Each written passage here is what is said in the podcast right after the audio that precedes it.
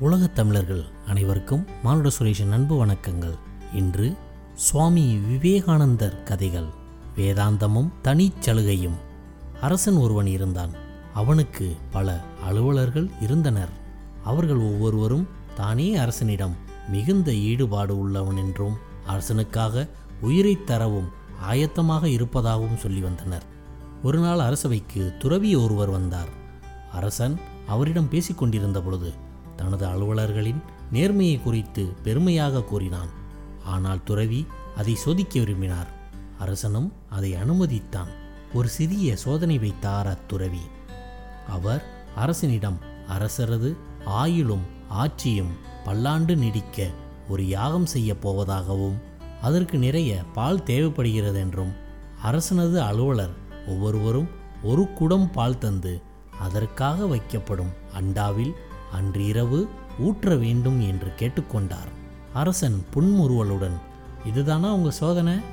என்று இகழ்ச்சியுடன் கேட்டான்.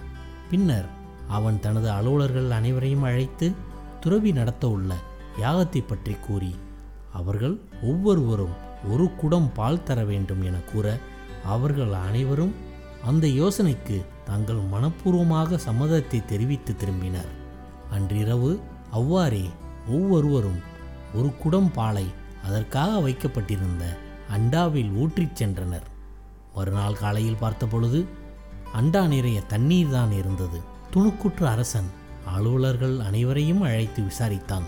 எல்லோரும் பால் ஊற்றும் பொழுது தான் ஒருவன் மட்டும் பால் ஊற்றினால் எப்படி தெரிய போகிறது? என்று நினைத்து எல்லோருமே தண்ணீரையே ஊற்றினார்கள் என்பது விளங்கியது. இந்த உதாரணத்தை கூறி சுவாமி விவேகானந்தர் உலக மக்களின் சுயநலப்போக்கை சுட்டிக்காட்டுகிறார். கதையில் கண்ட அலுவலர்களைப் போலவே நாமும் நமது பங்கு வேலையை செய்து வருகிறோம்.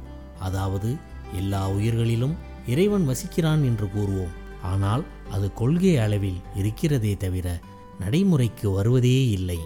உலகத்தில் சமத்துவ கருத்து நிறைந்திருக்கும் பொழுது நான் ஒருவன் மட்டும் கொண்டாடும் தனிச்சலுகை அல்லது தனியுரிமை யாருக்கு தெரியப் போகிறது என்று நினைக்கிறோம். ஆனால் நம்மிடம் உள்ள இறைவன் எல்லோரிடத்திலும் இருக்கின்றார். ஒவ்வொரு உயிரும் பரமாத்மாவின் கோவிலே தனிச்சலுகை என்ற கருத்து ஒழிந்தால்தான் மதம் என்பதே தோன்றும். எனவே ஒவ்வொரு சலுகையையும் அதற்கு காரணமாக நம்முள் இருக்கும் சுயநலப் போக்கையும் தூக்கி எறிந்துவிட்டு எல்லா மக்களையும் சமமாக காணும் ஞானத்தை பெற முயலுங்கள் என நமக்கு அறைகூவல் விடுக்கிறார் சுவாமி விவேகானந்தர். இதுவரை இந்த தகவல் ஒளி நாடாவை கேட்டுக்கொண்டிருந்த உலகத் தமிழர்கள் அனைவருக்கும் என் மனமார்ந்த நன்றிகள். நன்றி வணக்கம் வாழ்க வளமுடன்.